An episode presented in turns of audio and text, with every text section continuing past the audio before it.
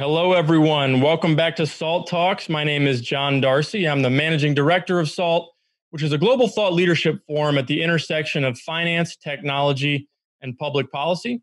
SALT Talks, as you know, if you've tuned into them previously, are a series of digital interviews we've been doing during this work from home period with some of the world's foremost investors, creators, and thinkers. And what we're really trying to do during these SALT Talks is replicate the experience that we provided our global conference series, the SALT Conference in which we aim to provide our audience a window into the mind of subject matter experts, as well as provide a platform for what we think are ideas that are shaping the future, as well as interesting stories.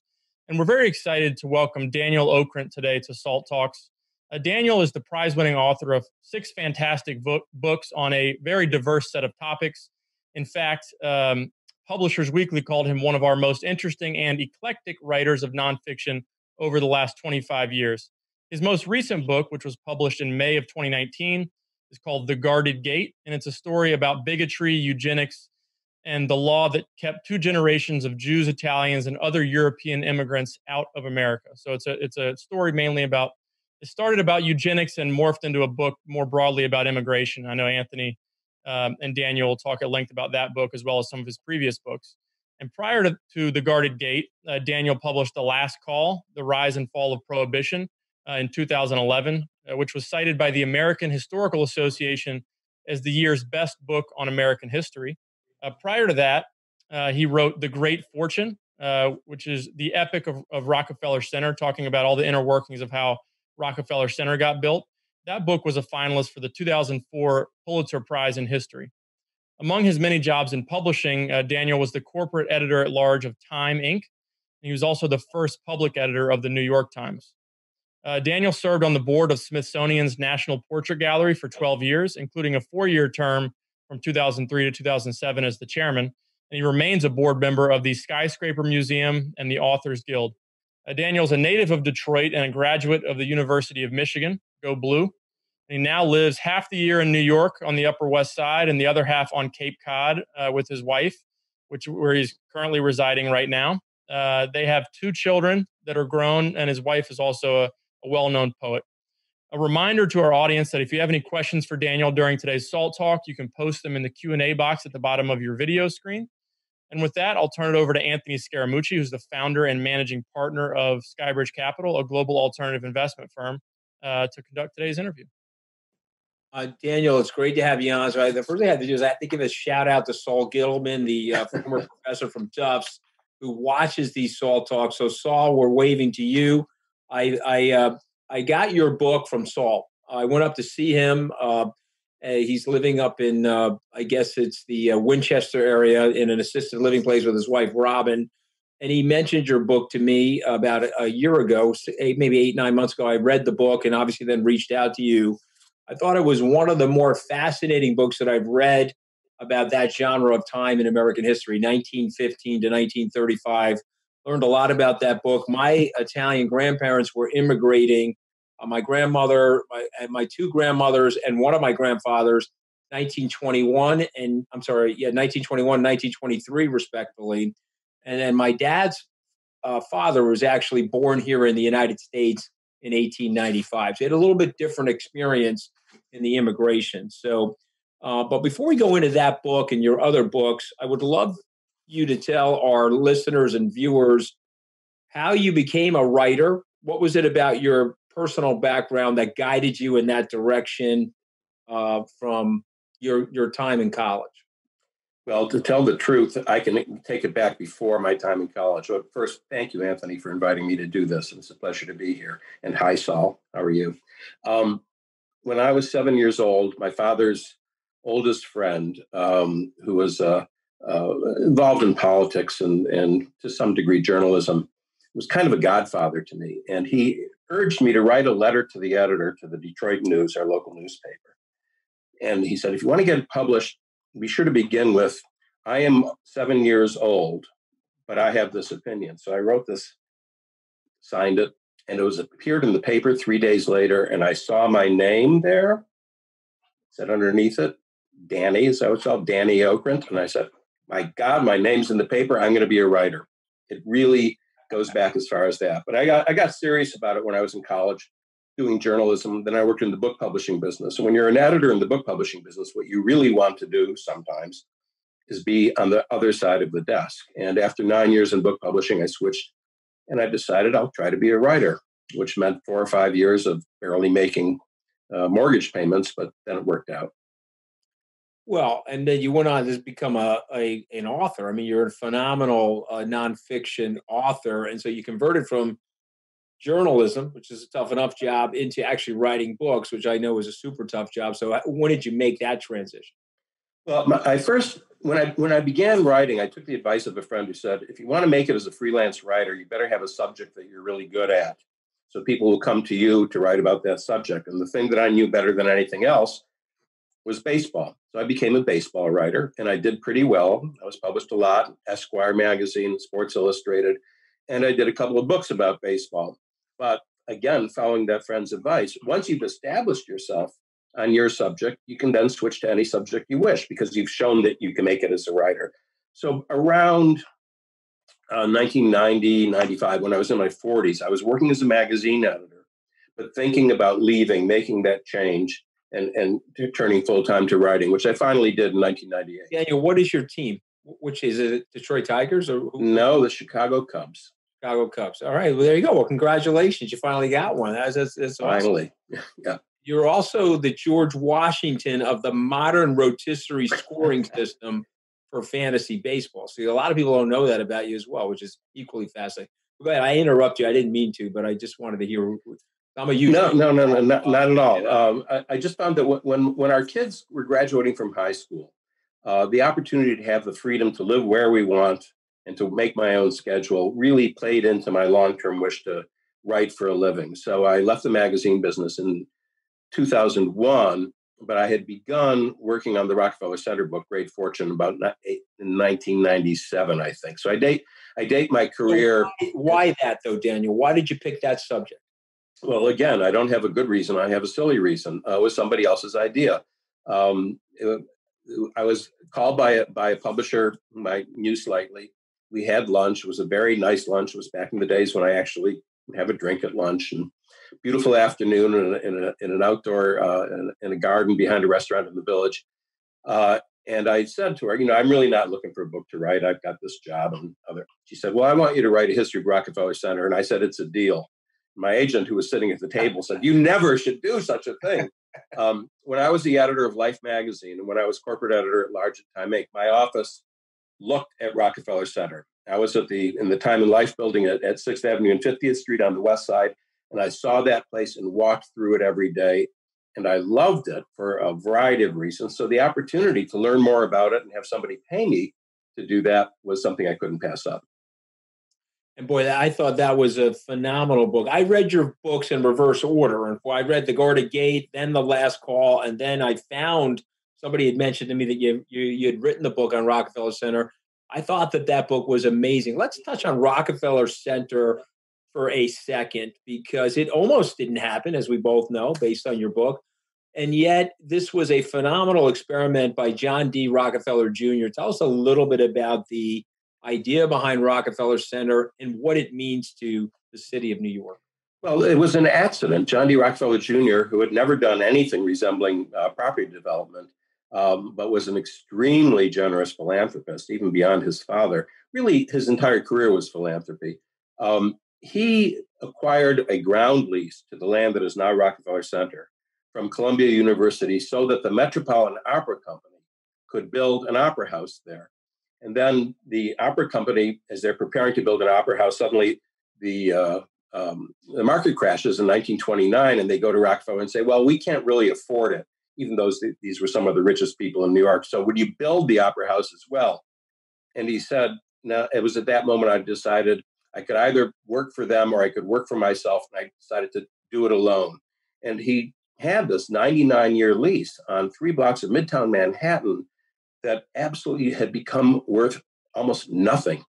But he was committed to it and he had deep enough pockets that he could stick with it. It's an amazing story. So he built this beautiful complex and uh, he put a lot of people to work in that complex. And obviously, as we both know, it's the real heartbeat of Midtown Manhattan. Right. And tell, go ahead. No, no, I was just, I was going to, I was going to tie it back to the book for one second. It's mm-hmm. insight here. Um, but it, it it didn't look like it was going to be successful in the beginning, right? I mean, it looked like he had it was a climate plus. It yeah. was the depression. It was the depression, and the only way they could get people to move into it, there were there were the primary means of acquiring tenants. First, everything that the Rockefellers were involved in. Standard Oil of New Jersey moved into it. The Rockefeller Foundation moved into it. That, you know, everything that had the name Rockefeller connected moved in. So that occupied about 1% of the space. And then they made deals with anybody who wanted to get the contract to yep. build the place had to commit to a lease as well. So I'm trying to decide between Westinghouse and Otis for the elevators, which one is going to take up the most space in my building. Westinghouse said, we'll do it.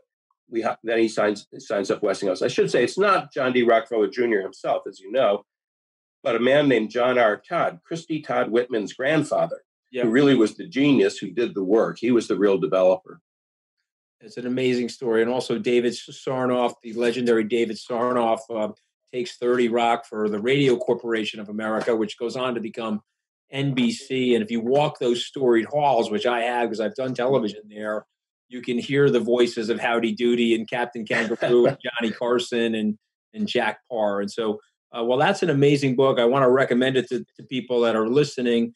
But I want to transition back to your latest book, I think is very timely given the election coming up. And, it, and it, it's called The Guarded Gate, and it is about uh, immigration.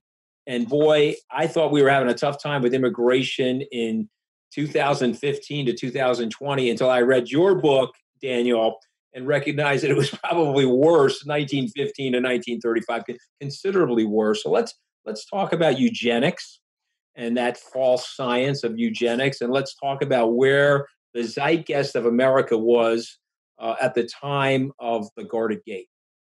Well, the the movement to keep out immigrants from Eastern and Southern Europe begins in 1896, um, and a piece of legislation is passed that would require a literacy test uh, for people coming into the country. And it was clear to the people who wrote that. In fact, they listed the, the countries that people from these countries were less likely to be literate, and we could keep them out that way. But that was vetoed that bill in, in 1897 by Grover Cleveland. It was passed again under William Howard Taft, vetoed again, passed again early in Wilson's tenure, vetoed again. And then finally in 1917, there were enough votes to override another Wilson veto because they had changed, the anti immigrants had changed the story. After being accused of, of racial and religious ethnic prejudice, they came upon this nonsense science called eugenics. Uh, eugenics begins in, in the United Kingdom in the, in the, in the aftermath of Darwin. Uh, it's a distortion of Darwin. But even then, the idea of matching up, you know, the, the best women and the best men to marry each other, you know, that they might produce uh, better babies, as as the the term uh, was used throughout this period for uh, contests at state fairs. Uh, but what the anti-immigrationists did is they decided to apply it to ethnic groups. So the the, the lead publicist for this movement was a New Yorker named Madison Grant, who wrote a book published in 1915 uh, called The Passing of the Great Race. And he posited that there were three European races, and they were a hierarchy. That at the very top were the Nordics, who were bold and, and strong and confident and smart, and they should run the world. And they're the people from Scandinavia and from the British Isles. Then there are the Alpines from France and Austria uh, and you know they're artisans, and we need them in our culture. And at the very bottom are the Mediterraneans, the Italians, and the Greeks and the Turks. Uh, and he actually writes at one point in the book, and he said, as we now know from the work from the science of eugenics, which wasn't science, uh, any intermarriage between any of these two groups, the offspring will revert to the lower form. Therefore, if a Nordic marries an Alpine, their children will be Alpines. If an Alpine marries a Mediterranean, their children will be Mediterraneans. And if, and if any of the three European groups marries a Jew, their children will be Jews. And this is horrifying thought published by our leading publishing companies and embraced by, by two generations of American politicians. And, and so let, let's go to the culture. Uh, what were they fearing? Well, uh, uh, to, to, take a term from today, displacement. They were fearing displacement. I think that the, the, the first the first fear is just the fear of the unknown. But this goes back, Anthony, as far as you know, the, the, before the, the republic is born. In the 1750s, there was a newspaper editor in Philadelphia who was writing uh, screeds about keeping the Germans out of Pennsylvania because we they're going to destroy our culture and our language. That was Benjamin Franklin who wrote that. So it really, really goes back. It comes up every couple generations in America that there's this sudden fear that the next guy coming up the ladder is going to ruin things for those of us who have already made it. So, in your opinion, the anti immigrant sentiment today, is it worse? How is it different? Is it uh, under, is, there's a displacement issue, clearly. That's why I brought that up. Uh, how would you describe today versus 85, 90 years ago or 100 years Well, the, there, I think there, there's a very strong similarity, uh, which is to say that we are not deciding whom to allow into the country based on that person's quality as an individual. We're doing it on the basis of the of where they come from, what ethnic group they belong belong to. So just as Italians, Greeks, Romanians, Poles, Jews, they were the ones who were, to use the expression of a well-known politician in America, from the shithole countries of the of the day. Now the same thing is being applied to people from uh, Arab nations and from uh, Central and and and and South America, Central and Central America and Mexico. If you're deciding to keep somebody out because they're from Honduras, that's like keeping somebody out because they're from Italy, rather than do I want this person in the country? And that, so it's very very similar. No, I thought I thought that was a fascinating uh, you know part of the book where uh, you know, and I. I'm interested in your reaction because you know Frank, uh, Teddy Roosevelt wrote legislation saying that Italians for immigration purposes were to be treated as non-Caucasian. I remember my grandfather being sore about that. Uh, Jews and Italians were considered back then non-white. I think we've gotten whiter over the last hundred years. You know, if that makes any sense to you. Uh, and and so I guess my, my can you talk a little bit about that evolution of the expanding definition of whiteness in the United States? Well, it's a matter of, of familiarity, uh, and it's a shame that we have to use a color to define it. Uh, but in fact, you're right. That's how, how it was determined at the time. Um, the notion that somebody is beneath you on the ladder begins to fall apart when that person climbs up the ladder and is succeeding. So, as we saw Italians and Greeks and Jews, Eastern European Jews make it in American society, Question is, are they pulling up the ladder so that nobody else can come behind them, or are they extending the ladder because they're glad that they've made it? And they've made it in the eyes of the people who would have rather keep them out because they've gotten educated and they've worked hard and they've become good American citizens. Uh, it's really not any more complicated than that. Um, there's an American history book uh, called These Truths uh, by uh, Lepore. Jill Lepore. Mm-hmm. Jill Lepore. And she's also a Tufts grad.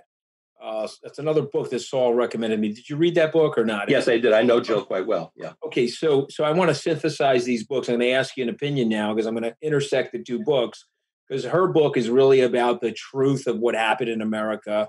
Uh, we we get a story in social studies about America's greatness, and obviously we both love America. I can tell from your writing that you love America as much as I do. But we also know that there's an underbelly of America. There's a seething in America. There's a uh, uh, this discontent in America. And so, my question to you has that always been the case in America? Is it worse now? Is it is it better now, or how can we make it better? Um, I don't know that it's any worse. I don't know uh, uh, it's any worse now than it, than it has been in the past uh, because the same principles are operative, in which one is trying to find up to come up with excuses, not just to d- demean the lower group, but to, in the process to uh, exalt the group you belong to.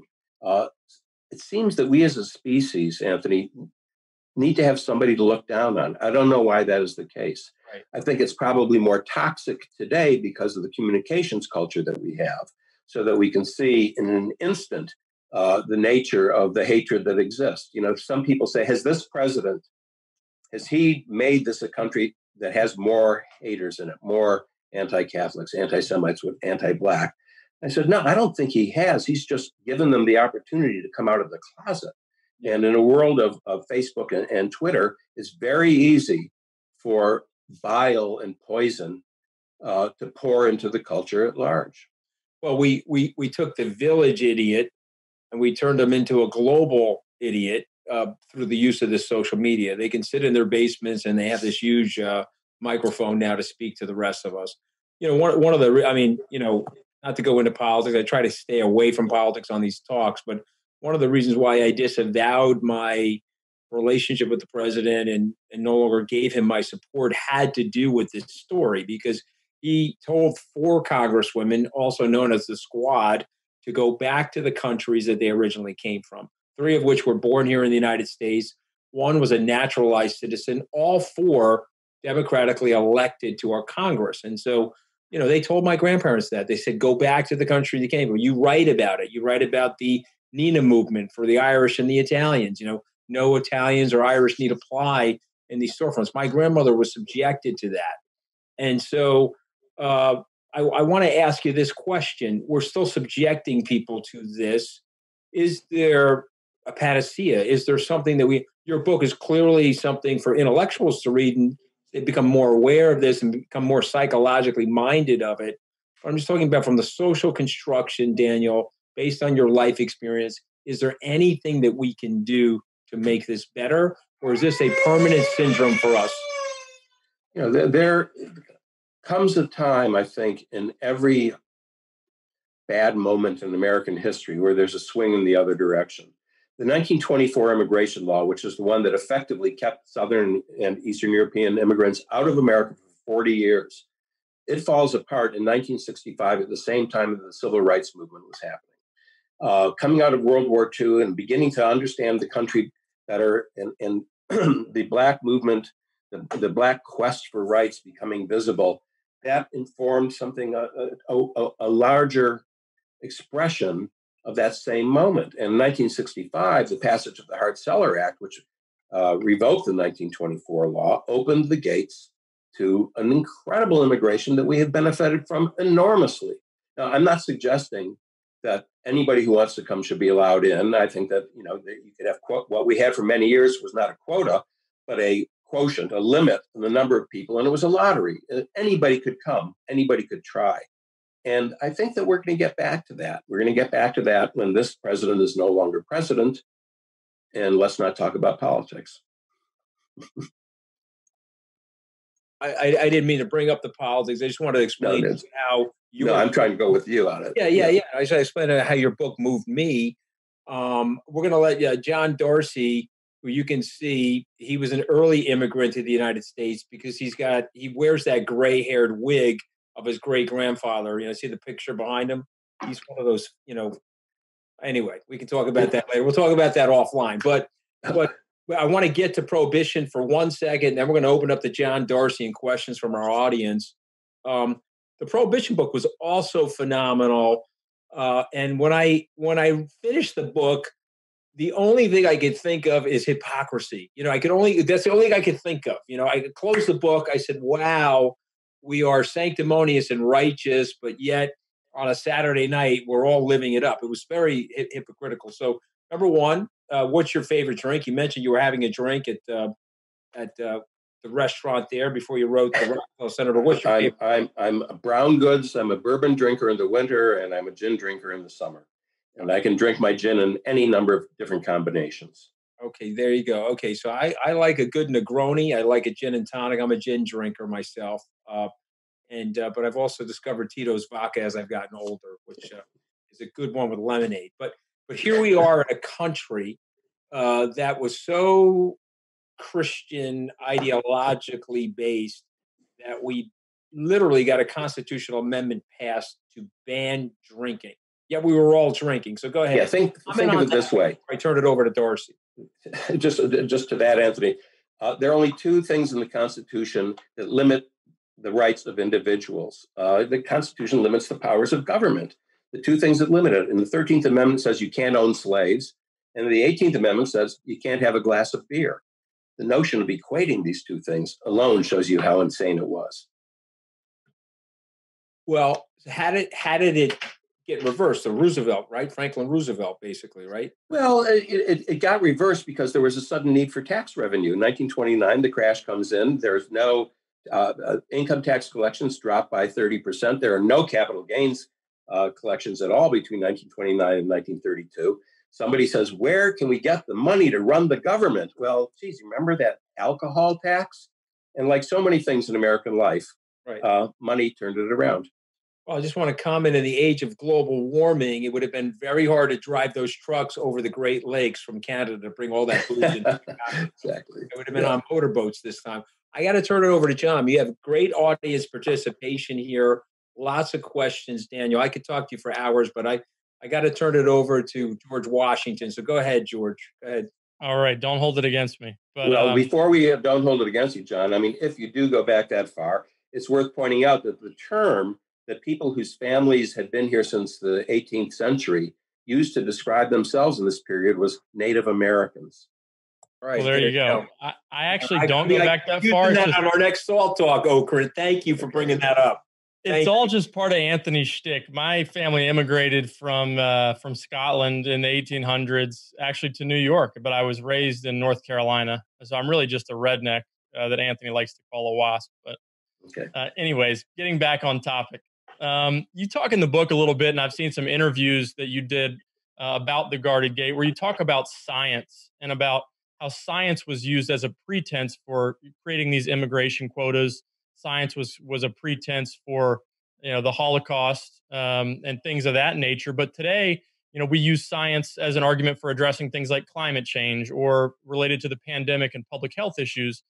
And so, fundamentally, you know, how do we make sure that science doesn't get politicized and uh, you know protect the sanctity of science in our society? Um, I don't know how to do that. Um, if we knew how to do that, we wouldn't be in this terrible dilemma right now with 170,000 Americans needlessly dead. Um, the ability to denigrate science, uh, it, it, it shocks me. I mean, certainly for the last 50 years, this country has respected science, and I think it goes back further than that. Now, in connection to what I'm writing about my book, sometimes science turns out not to be science. And this was a very difficult thing for me to conjure with. Science only knows what it knows today. It doesn't know what's going to happen tomorrow. It can imagine, it can, pro- can project, but it doesn't know for sure. And until things can be disproven, you know, uh, then sometimes people aren't going to accept them as real. Nothing I can do about it. Right. So it's it's sort of a fundamental challenge that we have to be rigorous about, you know, addressing the truth behind science and, and not allow yeah. it to be distorted. Exactly. We have a question from uh, one of our viewers talking about you know you, the guarded gate uh, refers to immigration from the outside, but there's also internal barriers that act sort of as guarded gates within our society to immigrants. You know, restrictive zoning policies, NIMBYism in general by both liberal and conservative politicians. Um, so, how do we address those types of internal guarded gates with our society? Or do you have a prescription for it, or how do you observe those phenomenons that have existed, you know, ranging back from the beginning of the 20th century through today?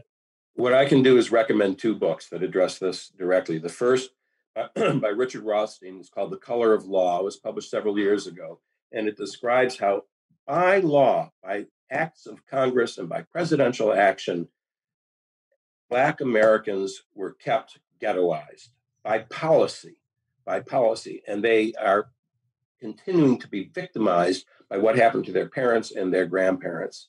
Uh, and I, uh, it's required reading, I think. Equally, a brand new book about to come out called One Billion Americans by the exceptionally astute uh, uh, political commentator Matthew Yglesias points out how we can get past this. And one of his ways of getting past it is to expand the society. We need more Americans.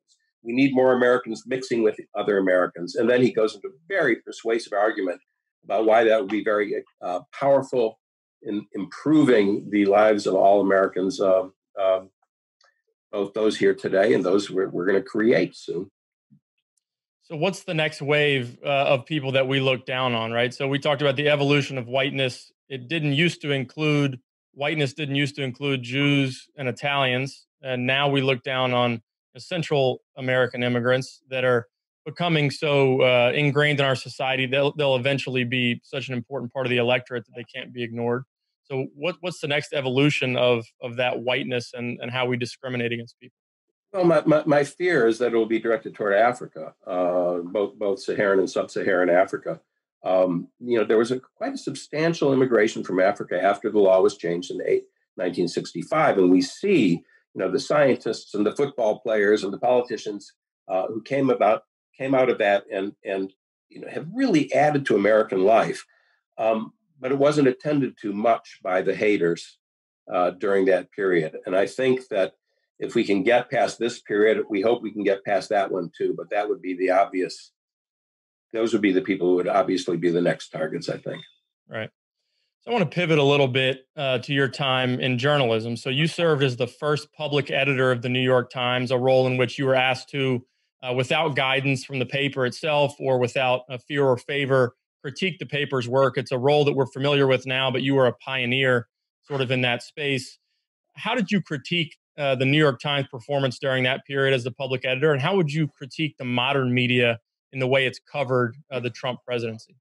Well, you got a few hours, and I could go into great detail on it. Uh, I learned an, an, important thing, John, when I was the public editor during the 2004 election.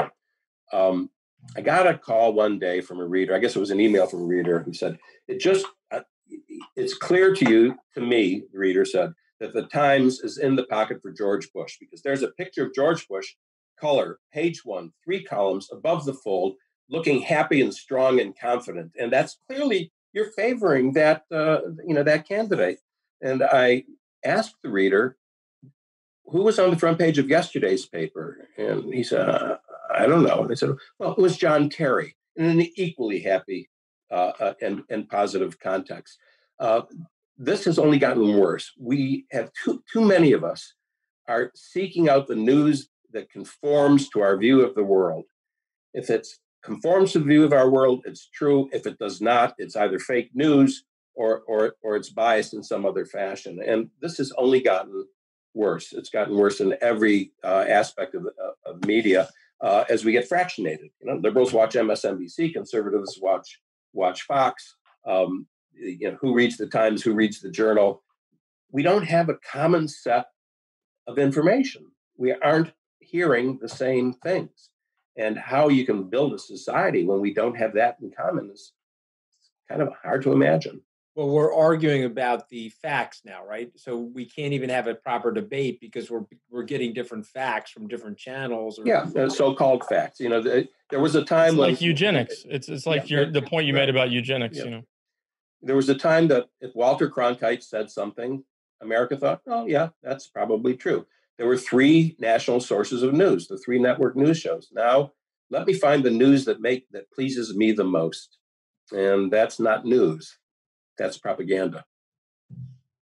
So, how, how does the New York Times, for example, and, and they've been criticized in certain corners of the media for covering some of Trump's shenanigans ad nauseum and giving the attention to him that he seeks by some of the you know the behavior that he engages in. You know, he pardon Susan B. Anthony to distract from things that are going on at the Democratic National Convention or to distract from the release of the Senate Intelligence Committee report. How do you balance reporting on the president? You know, he's the president of the United States. Things that he does and says probably deserve some level of attention.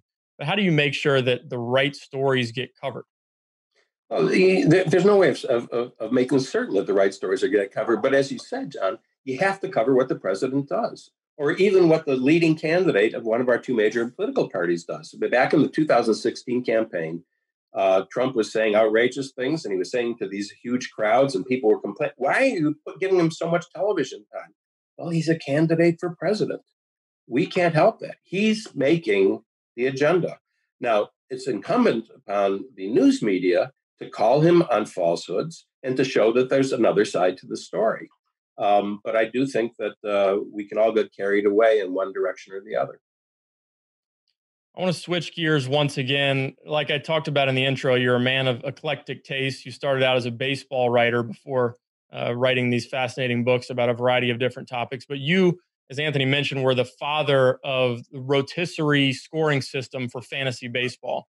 How did you develop that love of the game, and and how did you come up with that rotisserie uh, style of scoring for fantasy baseball. I asked you about your fantasy team before we went live, and you said you you quit that about ten years ago, about ten years after you quit smoking. So what what's the, the genesis of your uh, fantasy baseball fascination? How'd you come up with all that? At, at times, I thought fantasy baseball was more dangerous to my health than smoking was. Uh, certainly was to my pocketbook. I was terrible at it. Um, you know, the idea came to me in 1980, and it was really it was the first real fantasy sport at all. Uh, rotisserie was, you know, this shows how stupid we were. Uh, rotisserie was our trademark name, and we thought people would always call it rotisserie, or if they didn't, they'd have to pay us a royalty uh, for whatever they produced under that name. And then, of course, somebody came up with the generic name Fantasy, and we disappeared. But that's fine. It just came to me because it was the winter of 1979, 1980, and I was missing baseball. I was simply bereft of baseball, and I started thinking about you know getting engaged in the game, missing the box scores, and boom. Then we were my my colleagues and I. We were in the Times. We were on the uh, Today Show. We were on um, um, CBS Morning News word, word got out. And this is why I'm a fabulously wealthy man today, because everybody who plays the game pays me for the privilege. uh, do you remember Stratomatic baseball? I, I, pl- I, played it endlessly as a kid. Yeah. So the uh, the legendary Hal Richman uh, is a native of the town I grew up in, and so at the age of seven, I learned Stratomatic baseball. And uh, in 2008, I bought a piece of the company. So it was obviously the pre precursor to yeah. A- absolutely. I'm a big baseball aficionado, so I own a piece of the Mets. I own a piece of Stratomatic baseball. Uh, you well, the Stratomatic baseball, the piece of Stratomatic baseball is more valuable than a piece of the Mets. Uh, actually, no. I mean, think about it. There's a couple of hedge fund managers that are bidding for the Mets, not Stratomatic baseball. But I, I know. you know what I'm saying. I, I do. I do. In terms of the literary significance of Stratomatic baseball, I tell children learn Stratomatic baseball, you can manage money because there's a lot of statistical insight in that in that game. Um, I, I, I don't mean to interrupt you, John, but I have to ask this question. So, uh, baseball has a future, Daniel. I sure hope so. Uh, it's so hard watching now. I can't watch because seeing the empty seats, it just it's not right. There's something it's just off. I can listen on the radio, and even accept the fake fan noise because it is a familiar thing that's coming to me over the airwaves and and and you know the sound of the ball and the bat and the, the crowd noise the announcer if you connect to baseball yeah you want this in your life forever uh, and i'm just hopeful that uh, you know future generations will feel the way that you and i do are we going to seven innings oh i, I hope not i mean there are some things in this clearly one of the things that is being uh, um, is, that's sneaking into baseball under the guise of, of COVID protection is the end of the the uh, of pitchers batting in the in the National League. Uh, this is how they're getting rid of the DH. They're also getting rid of uh, extra inning baseball, as we know, with this new you know man on second when the inning starts. Yeah, that's uh, there are going to be a lot of change. You know, whenever you have a crisis, and this is true, I'm sure in your world in, in finance and politics, whenever there's a crisis, other things change because attention is elsewhere. And that's going to happen with baseball. Yeah. Well, we had the crisis that led to us uh, being able to drink alcohol again. So here, here, yeah, here there you go. Right. Exactly. Go ahead, John. I didn't mean to interrupt you. Go ahead. I'm sorry. Feeling my thunder here, Anthony. Come yeah, on. Sorry about that. Go ahead. So we, we have one more uh, question from the audience, and then we'll let you go, Daniel, back to your hammock there in beautiful Cape Cod. Um, how come there's been no mention of your hit play, Old Jews Telling Jokes? And is there some value uh, to the connection to humor when dealing with ideas around the acceptance of immigrants and the problems in our society. Uh, my colleague Peter Gethers, uh, with whom I wrote Old Jews Telling Jokes, uh, Peter and I uh, learned while working on this show, which was a hit. Um, this is the way that everybody deals with with tragedy and sorrow. Make fun of. It's the only way of making it tolerable. And so, very quickly, one quick old Jew joke about Mr uh, Grossman uh, goes to the doctor, and he's a very old man. He says "Doctor, doctor, I can't, I can't, I can't pee." And he said, "Well, how old are you, Mister Grossman?" He said, uh, "I'm 94." And says, "Ah, you've peed enough." And that's how that's how he dealt with it. All right. Well, it was a pleasure having you on, Daniel. Uh, you know, Anthony's a, a, big fan of your books. I need to read all of them still, uh, but I started in preparation for this talk. But it's been fascinating to hear your perspectives. And and uh, Anthony, if you have any final word uh, for Daniel oh, before listen, we let him go, I, I I just think that the you're you're, you're identifying a strand, as is uh, uh, Lepore in her book, uh, Jill in her book about America that we need to all understand. And we have to face that reality and work towards progressing and improving America. And so, very, very grateful for you to writing those books. Uh, before we do let you go, though, are you writing something now that you can discuss, Daniel, or not? Um, I'm, I'm thinking about something. It's a story of old New York about a family that was the second uh, largest landowning family in New York after the Astors, and nobody's ever heard of them. And it's a story of who they were and why they disappeared. And so it's pretty interesting stuff. All right. Well, I look forward to reading that as well. Stay um, tuned. Um, and I, I, I wish you a great rest of the summer. And let's stay in touch, please. And hopefully, when we get back to our live events, Daniel, we can have you come to one of our live events. I think you would enjoy it. Thank you very much, Anthony. This was a pleasure. And thank you, John, too. Thank you, Daniel.